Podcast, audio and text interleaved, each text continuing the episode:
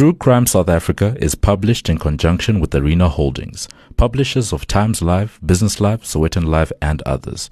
The opinions expressed in this podcast do not necessarily represent the views of Arena Holdings and its affiliates. Welcome back to True Crime South Africa, episode 100, The Murder of Siam Lee. This is part two of this episode. If you haven't listened to part one yet, you've missed a whole lot. So start there and come back here afterwards. In part one, we met Siam Lee and followed her through her early life to the point where she began offering sensual massage services at the establishment she and her mother worked at in Durban North. Also in part one, we met a man called Philani Ntuli, biochemist and businessman who'd been accused of several rather horrendous crimes, including rape and assault. In October 2017, Philani Ntuli saw Siam's advert on the Red Velvet website and booked a sensual massage with her. Nan Lee says that no alarm bells went off when she first met Ntuli. She said he was well spoken, friendly, and had a very wide smile. To her, he seemed no different than the countless other successful businessmen who frequented the establishment she'd worked at. And while neither she nor Siam seemed to really have any major impression of the man beyond an ordinary appointment, he did seem to find this initial meeting particularly important. Ntuli took a significant interest in Siam almost immediately, and soon after this first meeting, he requested a dinner date with her.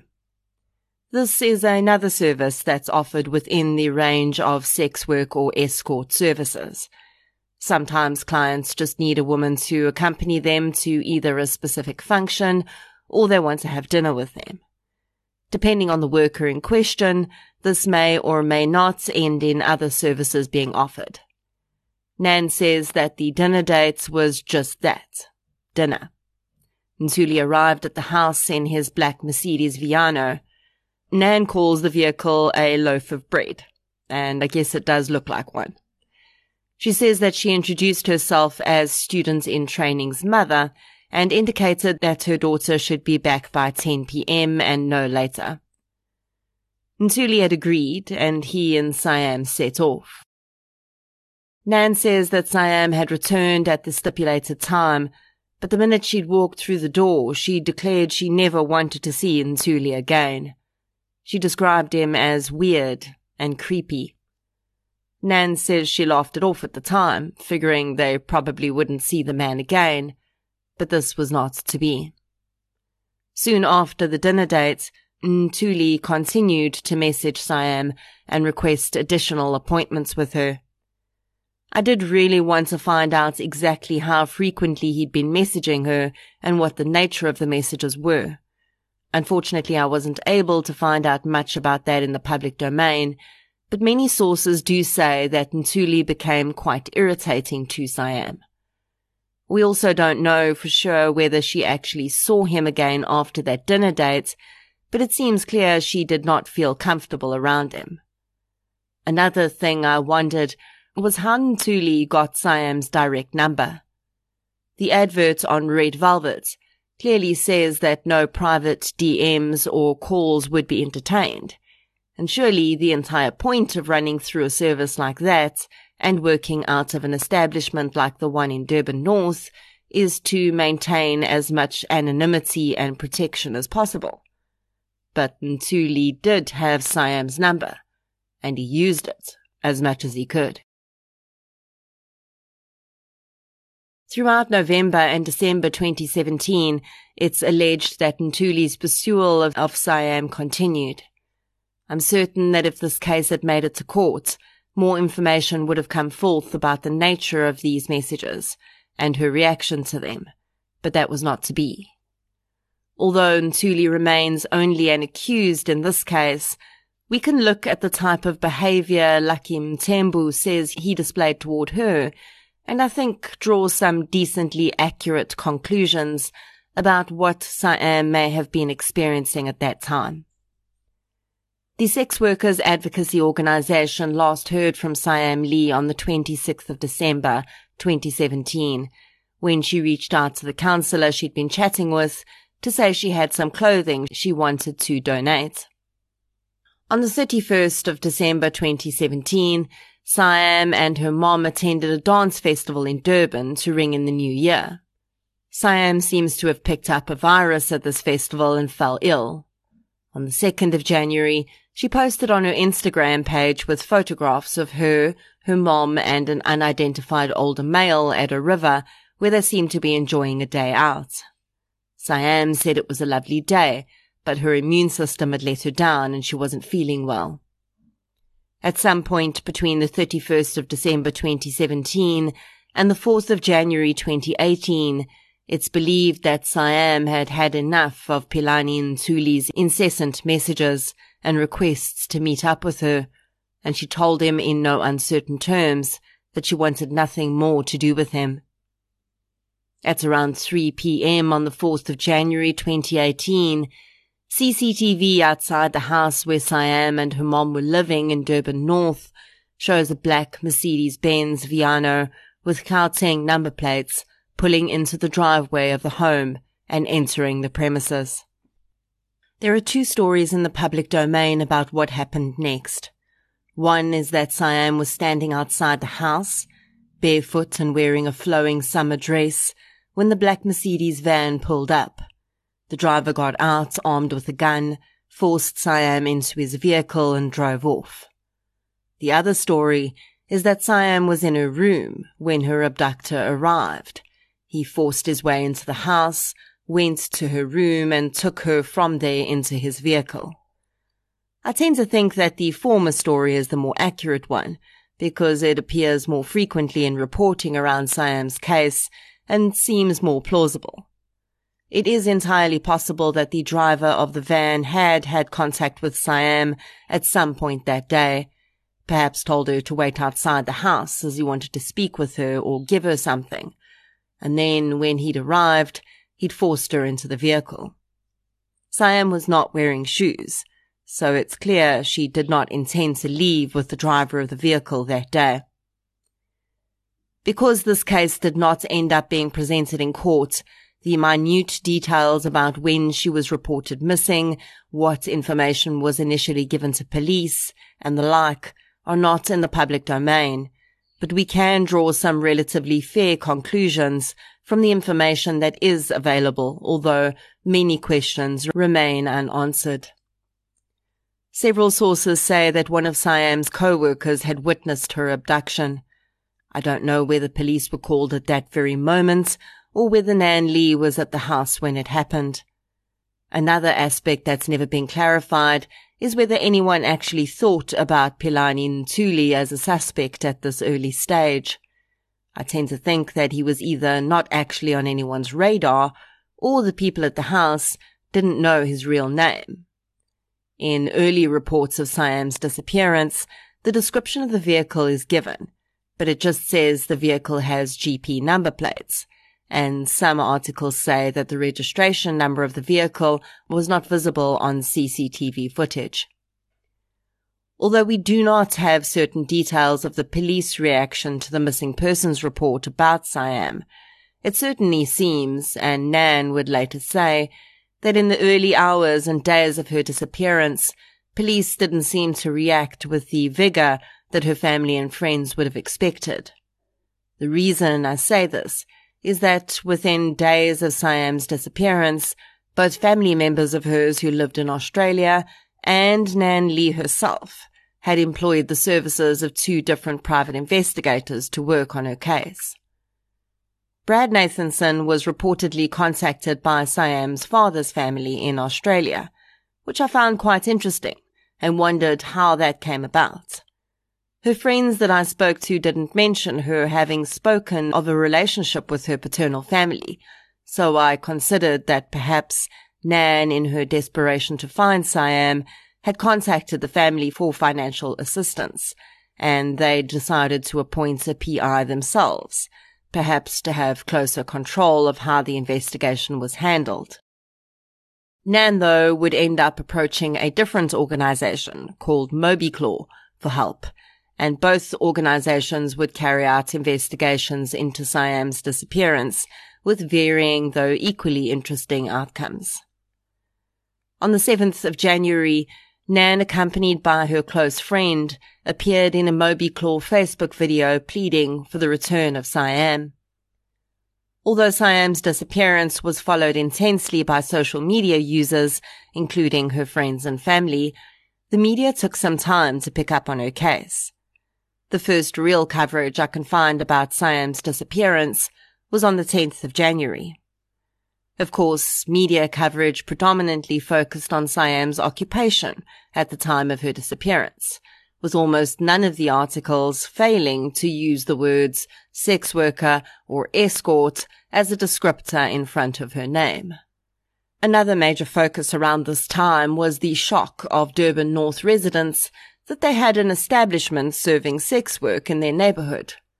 The direct neighbors of the home had, of course, long understood that the home was not an ordinary family setup, but sordid descriptions of this hidden house of ill repute in a leafy suburban area peppered many of the earlier articles around this case.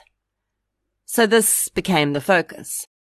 And when it became known that Siam's mother, Nan, was also a sex worker, and allegations were made that she'd groomed her daughter into the trade, the sensation exploded and along with it, the judgment of Siam and her mother. Much of the public vitriol was targeted at Nan for what many saw as her having put her daughter in harm's way. More than 10 days would pass without any word on Siam's disappearance. But then several things would happen at once that would fast track the investigation and an eventual arrest.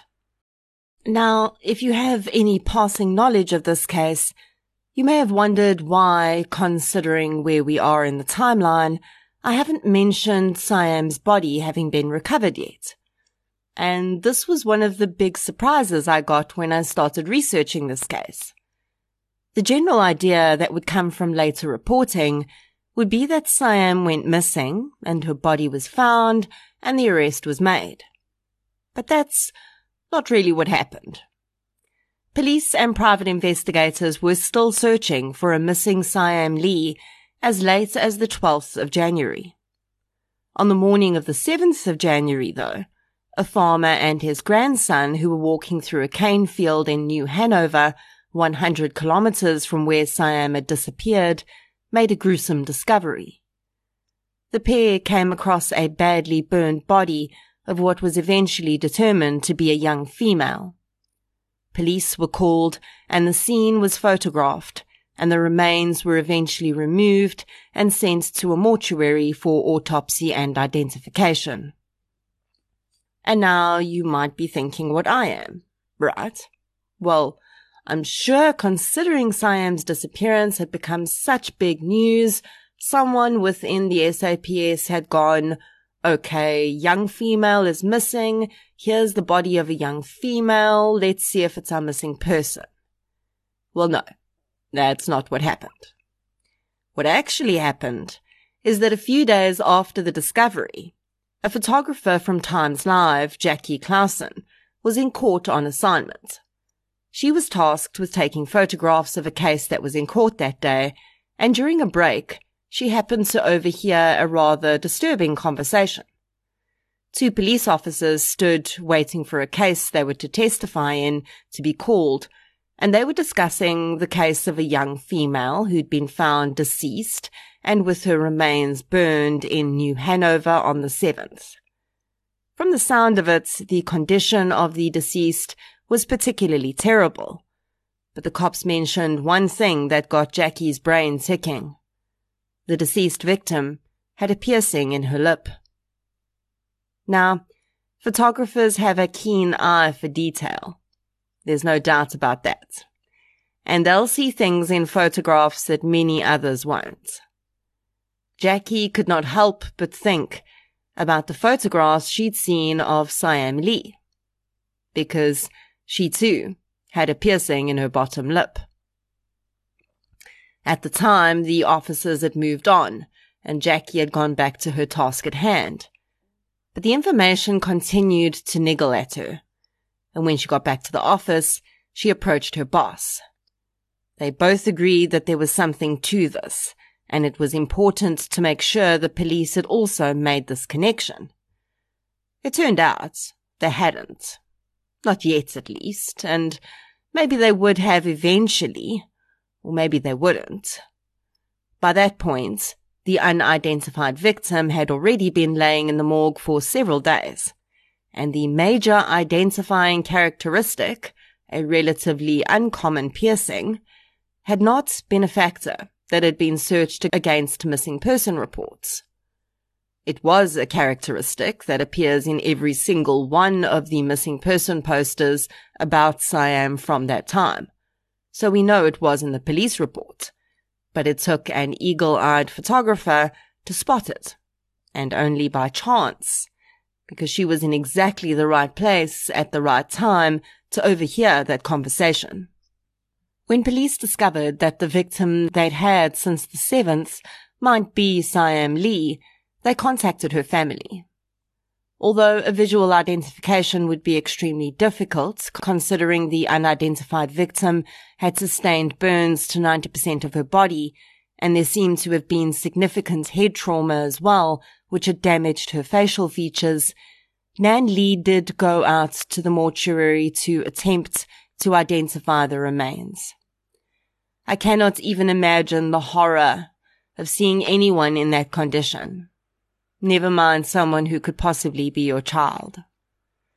Nan explains that although her face was unrecognizable, what had remained of her hair, as well as one single hand that had been protected from burns and bore nail polish that Nan knew Siam liked to wear, told her that this was almost certainly her daughter. DNA would later confirm that the remains found in the cane field in New Hanover that day did indeed belong to Siam Lee. The young woman had experienced significant blunt force trauma to her face and significant burns to her body. Again, as there would never be a court case around this, we do not have a pathologist's report that was read into evidence. Some sources claimed that the autopsy had found smoke in Siam's lungs, indicating horrifyingly that she may have still been breathing when her body was set alight. Although these sources still appear when you search for information around this case, almost all the articles that refer to this have either been removed or archived, so I can only wonder whether this information was actually correct and I truly hope it was not. As Siam's family and friends reeled with the knowledge that the young woman had been so brutally murdered, in the background, a lead was coming in that would break the case wide open. A man who'd been driving in Durban North, just two streets away from the house Siam was, was abducted from, phoned Brad Nathanson to say he'd been involved in a car accident with a black Mercedes panel van around 3 p.m. on the 4th of January. The man said that the van had ploughed into him after skipping a stop street and then fled the scene. He chased after the van and ended up crashing into the back of it in an attempt to stop him. The van had sped away though, and he'd lost the man. Brad Nathanson reported on his Facebook page that upon receiving this tip, he'd used information from an insurance company to identify the address to which the vehicle had been registered. He also says that the vehicle was not registered in Philani Ntuli's name, but the minute he brought the house up on Google, he realized it was one of the houses that he and Kate had looked at back in 2016 when they were looking for the place she says she was taken to and raped. Nathanson says that this is when he'd put two and two together and realized that the two cases may be linked and the common denominator may be Philani and Ntuli. Between the points of identifying the suspect and his actual arrest, things are a little murky, and Ntuli's defense team would make significant allegations against Nathanson during his bail application which we'll deal with a little later. On the morning of the 16th of January, though, it is clear that entrance was gained to the property of Philani Ntuli and his garage was forced open. Inside the garage, Nathanson found a black Mercedes Viano with Gauteng number plates which had damage to the front and back of the vehicle. There are pictures on Nathanson's Facebook page of him and his team removing the vehicle from the garage on a flatbed. Now you may note that I have yet to mention the presence of the police at this scene, and that's only because it's unclear exactly when police actually arrived there and what the extent of their involvement was in the seizures and eventual arrest. Brad Nathanson says unequivocally that everything he did that day was with the consent of the police and they had been present at Ntuli's house for most of the day. Ntuli was not at the house when they removed the vehicle though, and Nathanson said that police members had needed to leave the scene to attend to other matters, and they'd tasked Nathanson with watching the house and arresting Ntuli if he arrived. After a few hours of parking slightly down the street watching the house, Nathanson and his team watched as Ntuli arrived home. The man pulled into his driveway and perhaps noticing that his garage had been forced open, walked over and peered inside. He was met with a gaping empty space where his panel van had once been. Nathanson says that at this point, the man clearly realized something was up and tried to get back into his vehicle, possibly to flee the house. But the team had descended on him and arrested him. There are photographs on Nathanson's Facebook page of the arrest as well. As news of Philani Ntuli's arrest started to spread, although his name was initially kept confidential because Nathanson had convinced Kate to add her case of rape to the charge sheet, there were glimpses of his identity, and Lucky Mthembu, Philani's ex-fiancé, came forward regarding her experiences with the man. Lucky was horrified that despite her best efforts to make the police aware of the danger Philani Ntuli posed to women, he was now being accused of the most horrendous murder. The charges she'd laid almost three years before would be transferred and attached to the proposed prosecution of Ntuli for Siam's abduction and murder.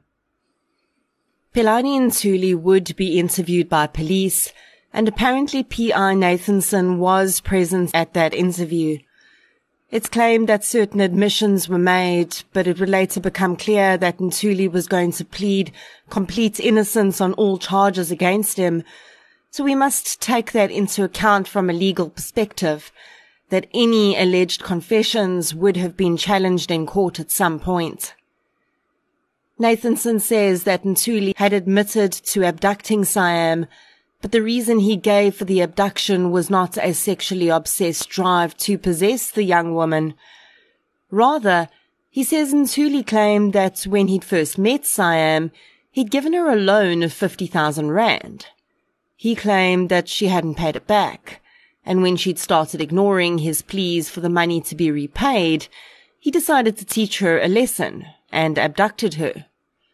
Nathanson says that Ntuli claimed He'd taken Siam to his house in Controversy Road and handcuffed her to a balustrade on a stairwell inside the home and repeatedly raped her. Ntuli claimed that Siam had told him on several occasions during the attack that she was going to go to the police and have him arrested, and this is why he decided to kill her. He claimed that he'd first attempted to strangle her, but this had only caused her to enter some sort of seizure state, and he chillingly says that he thought he'd put her out of her misery. So he placed a piece of material over her head and struck her several times with the hammer. He then loaded her into his Mercedes Viano, drove to a nearby petrol station, and purchased 25 litres of petrol. The ordeal had lasted more than two days, with Siam being abducted on the 4th of January at 3 p.m. and eventually being killed, dumped, and her remains set alight in New Hanover on the evening of the 6th of January. Two pieces of evidence would seem to support this version. Although Ntuli did not have a tracking device placed in his car for his own purposes, he was unaware that the Mercedes Viano he owned was factory fitted with a tracking device by Mercedes-Benz. Data from this tracking device placed him in the area of New Hanover on the evening of the 6th of January. The petrol station he'd purchased the petrol from did not have working CCTV cameras, but one of the attendants that worked there knew Ntuli and he'd confirmed that the man had indeed purchased 25 litres of petrol that day. When Kate agreed to add her case of rape and abduction to Ntuli's charge sheet, she'd been asked to see if she could identify him in an identity parade. She was able to immediately point out Ntuli as the man she'd known as Oscar, who'd abducted and raped her in 2016. She was also able to confirm that the inside of the man's home at Controversy Road was the same home she'd been taken to. Between January and February, Ntuli appeared in court on several more occasions. His charge list grew, and as the additional charges were read out in court, the man shook his head. In March 2018, Siam Lee was eventually laid to rest. Her body had been held for further testing, and in a private send-off with her family and friends present, her ashes were scattered and a memorial service was held. In that same month, Philani Ntuli began what would become a very protracted bail application.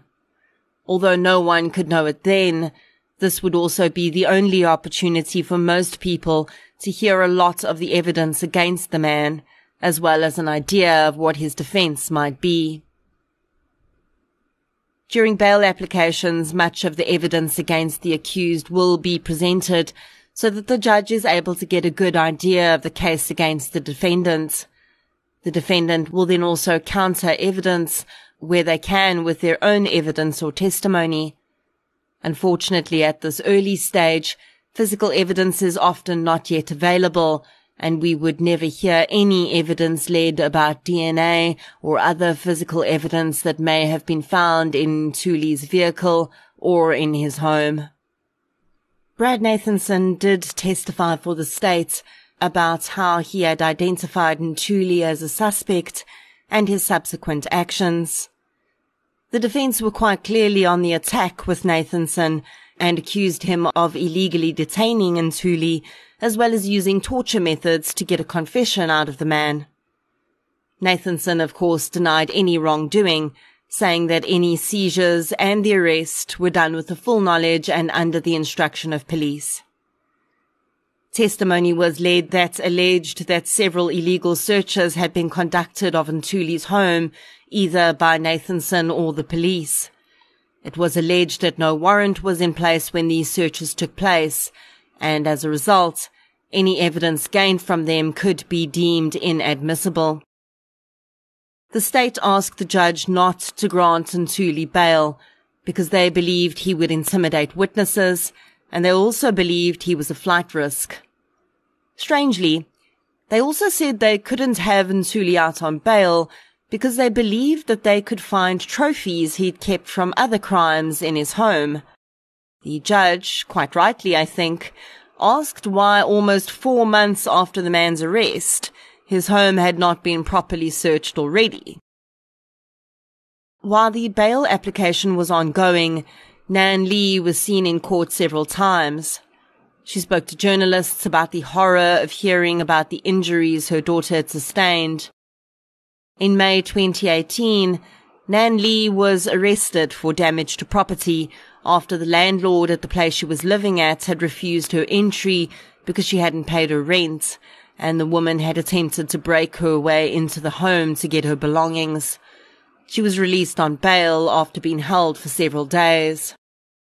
During this time, she'd asked a friend to take the dog that she and Siam had together, a Timberwolf, to a rescue centre, as she realized she could no longer look after the animal.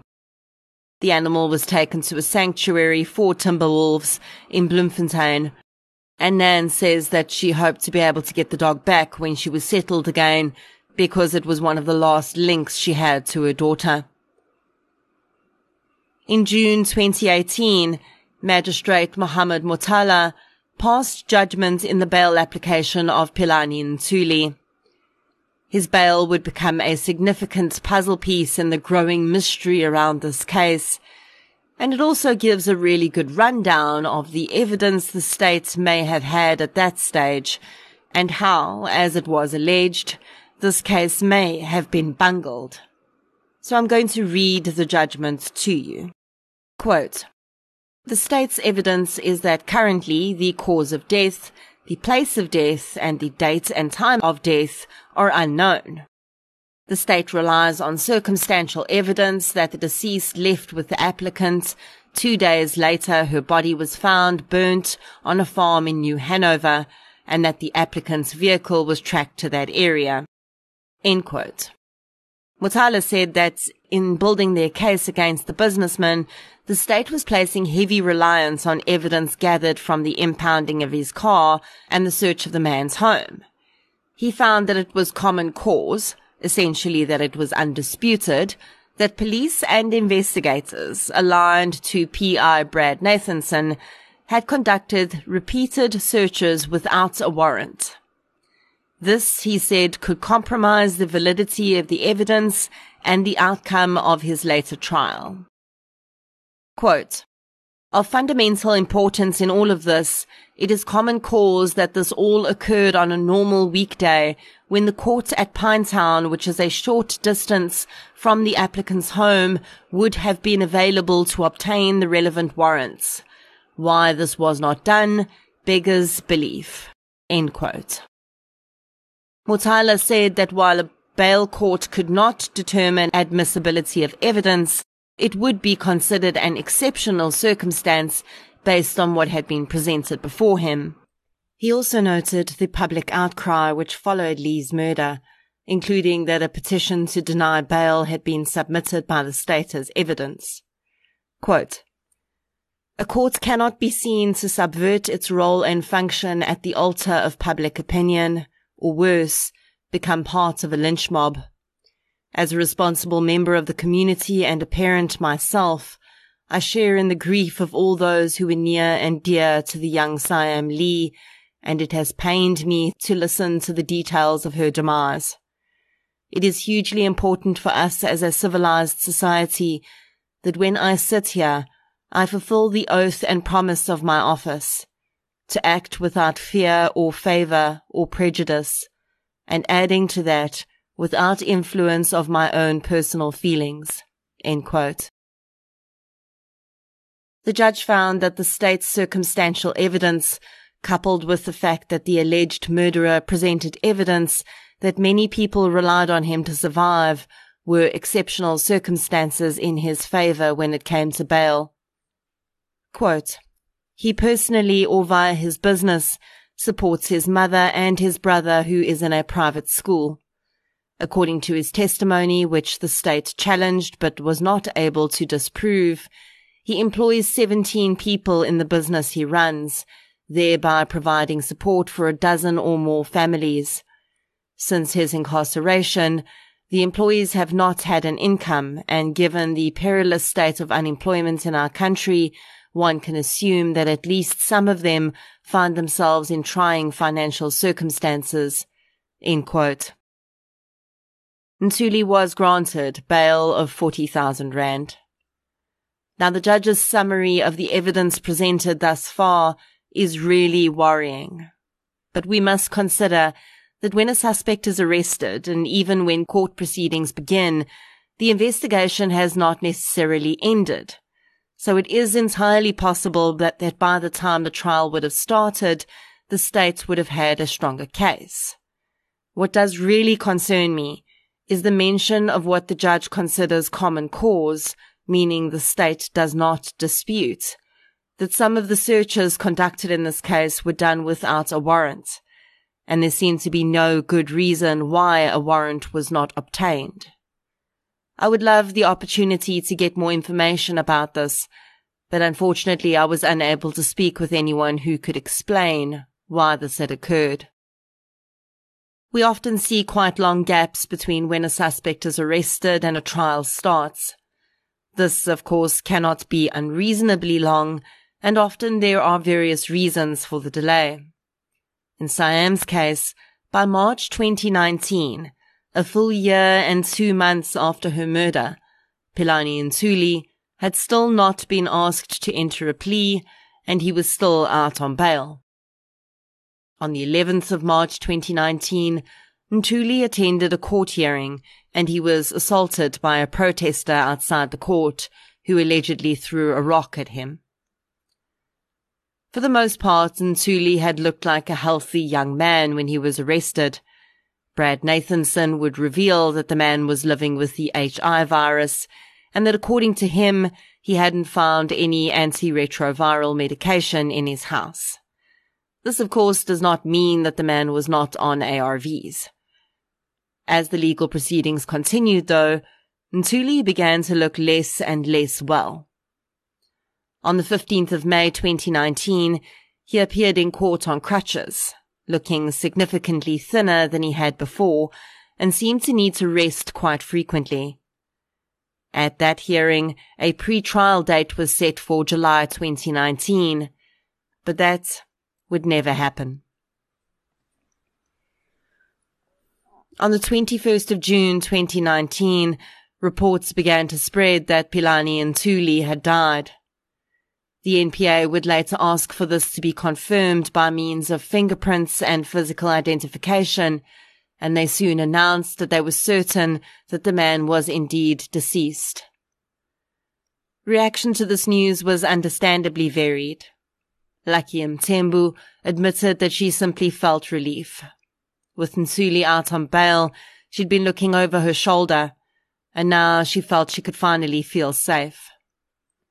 Nan Lee initially said she also felt relieved, but then became quite angry because she felt Ntuli had literally gotten away with murder and she would never see justice for Siam. In speaking with journalists about this development, she mentioned that she'd always felt that police had let Siam down in the days after her abduction, and that if they had acted quickly, she may have been found alive. She said that now that Ntuli was dead, she was considering taking legal action against the police for what she saw as their failings. For the public, though, many felt that Ntuli's death didn't add up. His lawyer had said that the man had died of skin cancer and this rather odd fact helped to stir up many conspiracy theories around whether the man had really died or whether he'd faked his death. After Ntuli's arrest, it emerged that besides the violent acts he was accused of, the man was also accused of basically being a bit of a con man. It was alleged by several people that Ntuli had taken their money as investments in a fake petrochemical company and that he'd been involved in several incidents of fraud. This knowledge, of course, only served to fuel the fires of suspicion, as many wondered if Ntuli was a conman. Had he perhaps committed the greatest con of all and faked his own death? Brad Nathanson would say on his Facebook page at the time that he believed that Ntuli was dead. I will say, however, that I have been told by someone quite close to this case, who I'll keep anonymous, that they do not believe that Ntuli is dead, although they did not elaborate on exactly why they believe that. The timing of Ntuli's death is certainly suspicious. His pre-trial hearing was due in just a week from the day he died. The man had also never told the court he had cancer, and this would be a pretty helpful piece of information when he was trying to get bail. His lawyer did say that Ntuli had told him he was sick, but he hadn't elaborated on what the nature of his illness was. I think what got people really questioning Ntuli's death was the whole skin cancer thing. We know skin cancer as something relatively non-life threatening in most cases. Of course, it can spread and then become very dangerous, But generally, if caught early, most forms of skin cancer can be cut out and treated. What is very important to understand though, is the link between Ntuli having allegedly died of what is referred to as skin cancer and the fact that he was HIV positive. People living with HIV have an increased risk of developing three specific types of cancers. Included in these three is a cancer called Kaposi sarcoma. Kaposi sarcoma is a type of soft tissue sarcoma that has traditionally occurred in older men of Jewish or Mediterranean descent, young men in Africa, or people who've had organ transplants. HIV AIDS related Kaposi sarcoma causes lesions to arise in more than one area of the body, including the skin, lymph nodes and organs such as the liver, spleen, lungs, and digestive tract. Kaposi sarcoma is not common in HIV patients in the United States, but it is extremely common in South Africa. It was far more common before we introduced our antiretroviral program, and the survival rate was also far lower then. In almost all cases, Kaposi sarcoma first presents on the skin of the upper and lower limbs. This would make sense, with Ntuli suddenly needing crutches. Ntuli was young, but if he contracted HIV in his early 20s, for instance, and had not been on a proper ARV program, he may well have been very ill by the time he was arrested. So I think when we consider whether Philani and Ntuli could really have died from what was referred to as skin cancer, the answer is absolutely yes. He could have. Because firstly, this was not a little mole on his shoulder. And his immune system would have already been hugely depleted. Now, on the other side of this, is it possible that Ntuli faked his death? Well, anything is possible. He could have paid off people to stage the identification. It would not be unheard of. In order for me to personally be convinced of this though, I'd like to see some more evidence. Because this was a really high profile case. And although our justice system is far from uncorruptible, there surely would have been checks and balances in place. And could all of those points have been corrupted? Maybe. But for me, there is more evidence pointing to the fact that Kaposi sarcoma is what took the man's life. The case was, of course, struck off the roll, and police convinced that Ntuli had definitely been their man, closed Siam's case.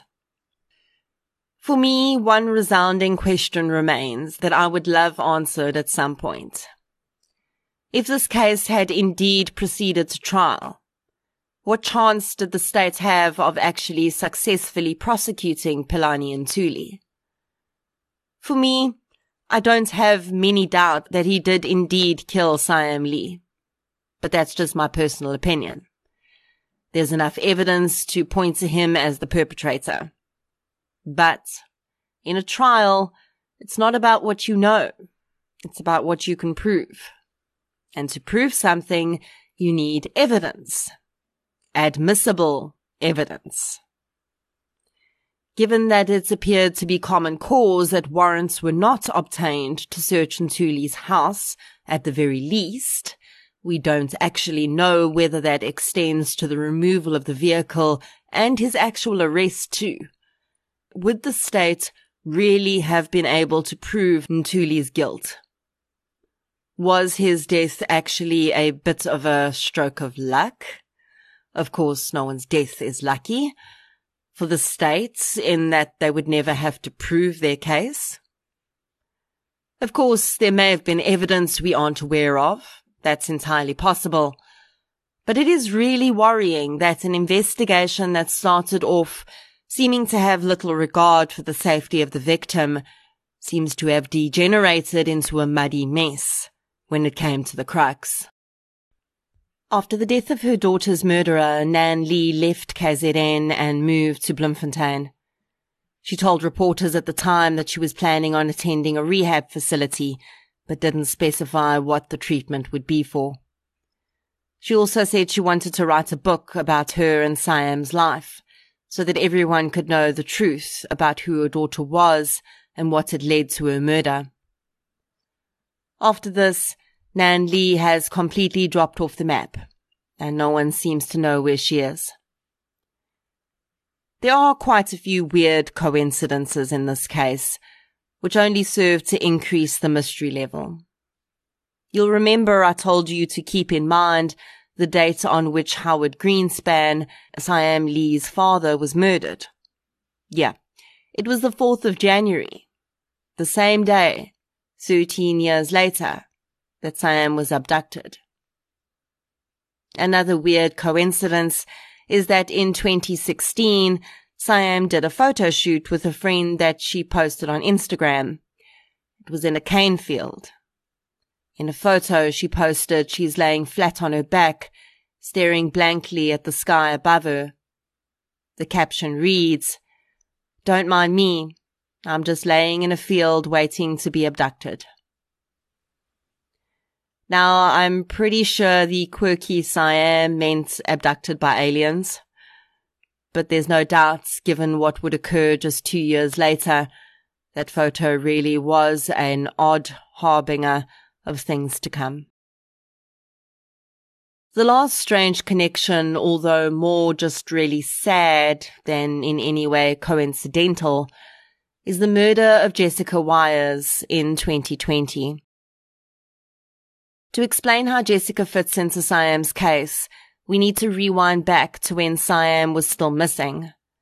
Moby Claw, the organization assisting Nan Lee at the time, had received a tip that Siam had been seen at another establishment offering sex work in the KZN area. Moby Claw tracked this lead, and it led to a young woman who at the time was referred to by the pseudonym Jane.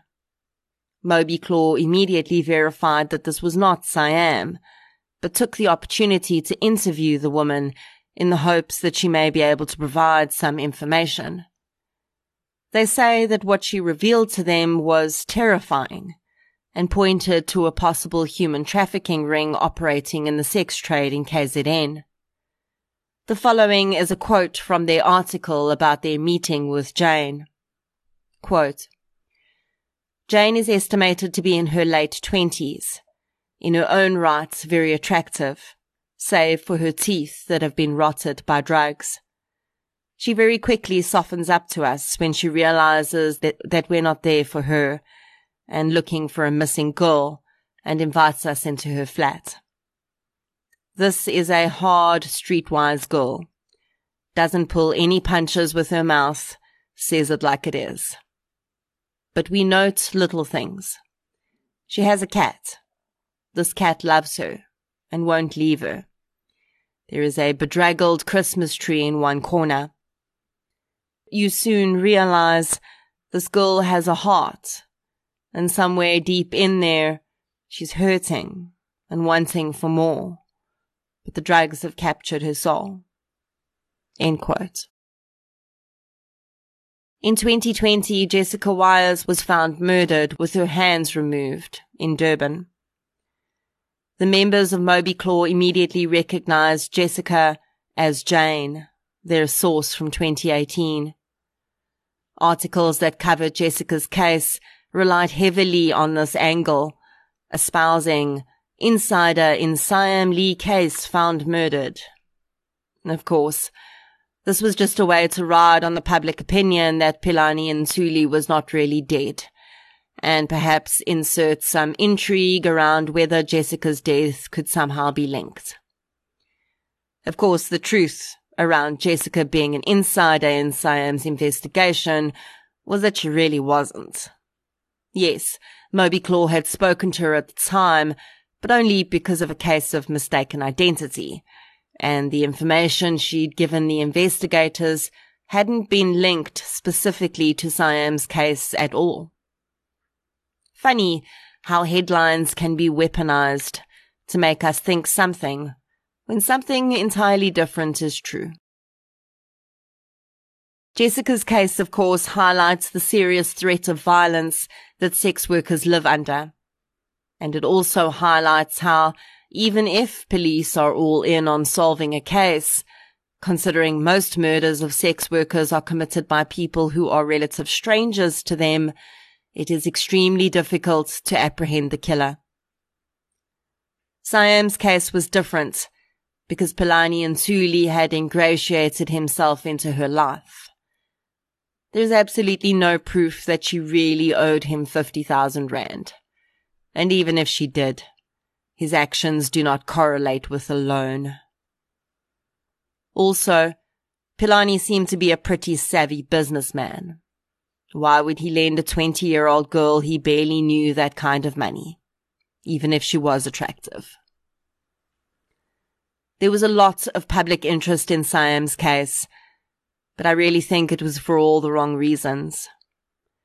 The sex work aspect drew the most attention, and it was Siam's angelic looks, really, and her mother's alleged involvement in grooming her that made that aspect gawk worthy for the public.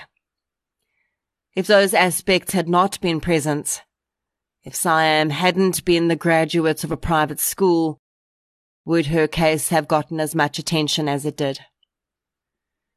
If Siam had been a long-time sex worker on the streets, addicted to drugs and stuck in a negative cycle, would anyone have even known her name?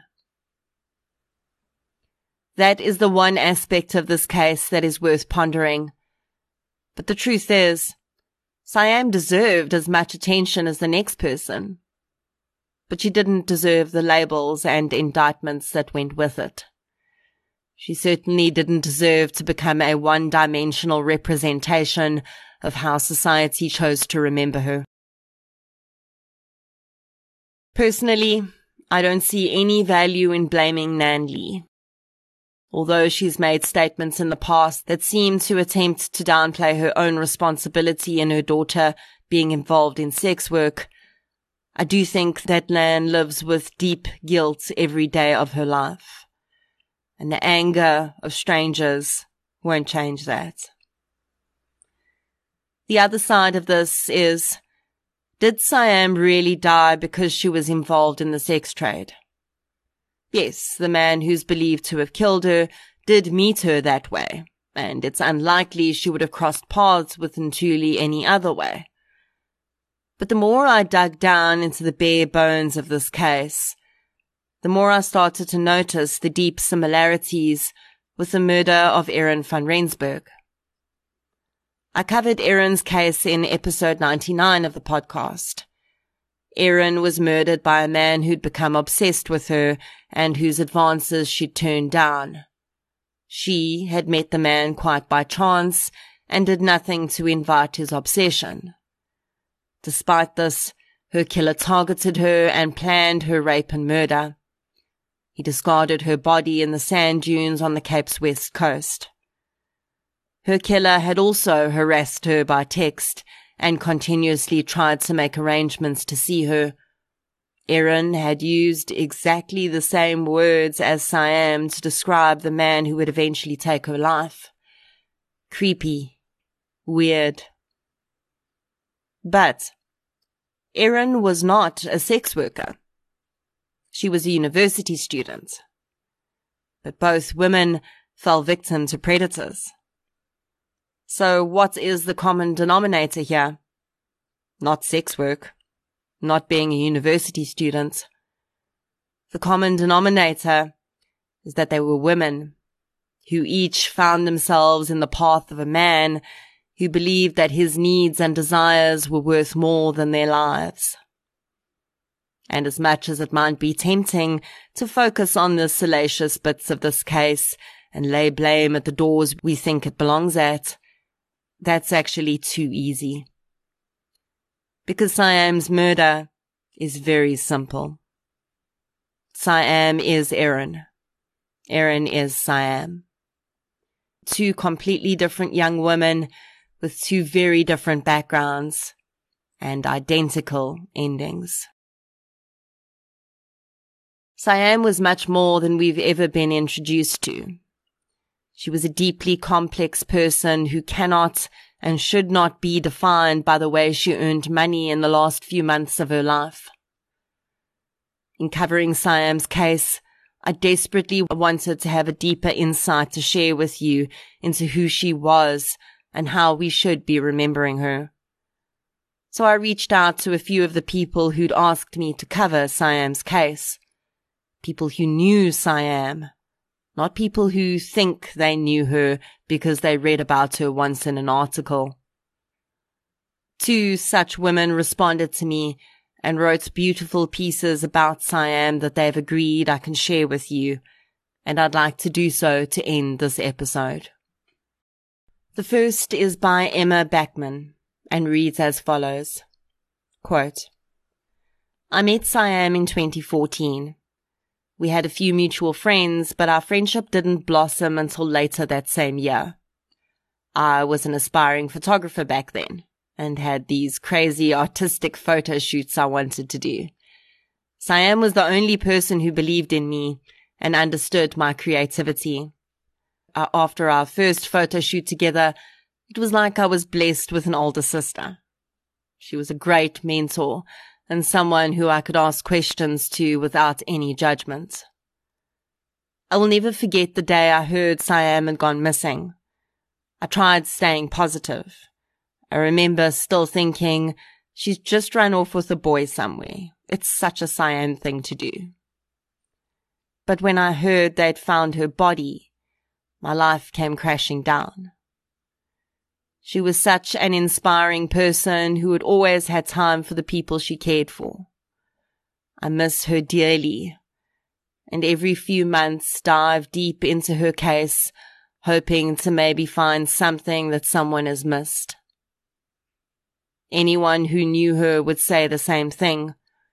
She was the warmest soul, and you couldn't stop smiling when she entered the room. She was an absolute ray of sunshine in anybody's life. End quote. Emma has also kindly shared a few photographs from those quirky photo shoots with Siam, which I'll share on Instagram. Emma has gone on to become a professional photographer and I think that's a pretty cool part of Siam's legacy. The second piece I want to share with you was written by T. I know her full name, but I'm not sure if she'd want me to share it, so I'll just go with how she signed off her piece. T is what I would call a victim's advocate. She's an insanely strong young woman who is talented and caring and super smart. She, I believe, is who Siam would have been had she had the opportunity. T wants to work in activism against human trafficking, and she has some seriously amazing ideas about how to combine technology with law to create solutions to help combat human trafficking. As a sidebar, and T is probably going to shout at me for doing this, but I'm going to anyway, T is currently trying to fund furthering her law studies, and she's struggling as she's seen as too old for bursaries. She's in her twenties.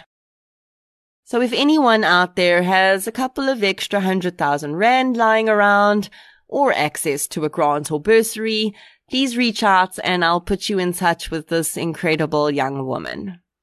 I think that would be another pretty amazing way to honor Siam. So here to end out the episode is T's dedication to her friend Siam Lee. I met Siam Lee at Crawford North Coast. We went to the same high school together. I was two or three years older than her, and I've never been so honored to have made a friend like Siam. If someone were to ask me how I would describe Siam's personality, I'd say she was friendly, quirky, and extremely animated. I treasured taking the school bus with her when it was time to head home because we would talk about the most funniest and randomest things that kept us entertained. Her nickname was the Siamese cat. Not only because the nickname was a comical extension of her first name, but because she was unconventionally beautiful. Her expressive eyes stood out the most, which blended very well with her animated personality. When I first heard of Siam's missing case, I was in severe shock. I left to a different high school very suddenly and never received the opportunity to say goodbye to her. One day I randomly came across her photo on my Instagram page and I immediately blurted out her name out of excitement as I saw the opportunity to catch up with an old friend. It took me a minute to realize it was a missing poster of her being illustrated. When the case was finally concluded as a murder case, it drove me to tears. The brutality that Siam experienced was too much to handle, particularly when this was experienced by a young girl I had known in person. I think all my former peers and classmates were equally as traumatized as I was. I remember when I'd heard of Siam being murdered, I got in touch with a peer and we were both breaking down. Siam will be greatly missed and loved forevermore. My regret is not saying goodbye to her when I left our high school and just thanking her for being such a beautiful girl who had brought nothing but good memories to me and treated me well in my entire high school journey. Rest in peace. Power and grace, beautiful girl. Thank you for everything and I'm sorry the world will never get to experience the pure joy you brought to me and many others at Crawford North Coast and beyond. T. Siam Lee, rest gently.